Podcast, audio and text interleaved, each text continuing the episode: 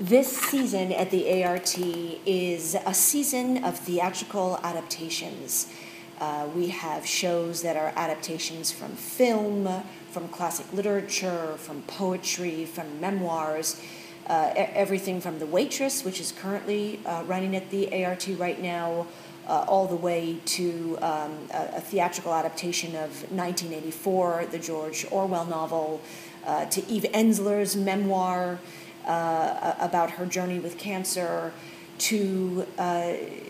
an incredible uh, pop opera version of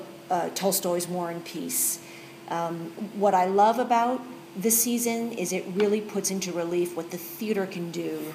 uh, versus all these other mediums. Of course, all these works were brilliantly expressed in their original medium, but what you get to experience this year at the ART is what the theater can do in telling all these stories.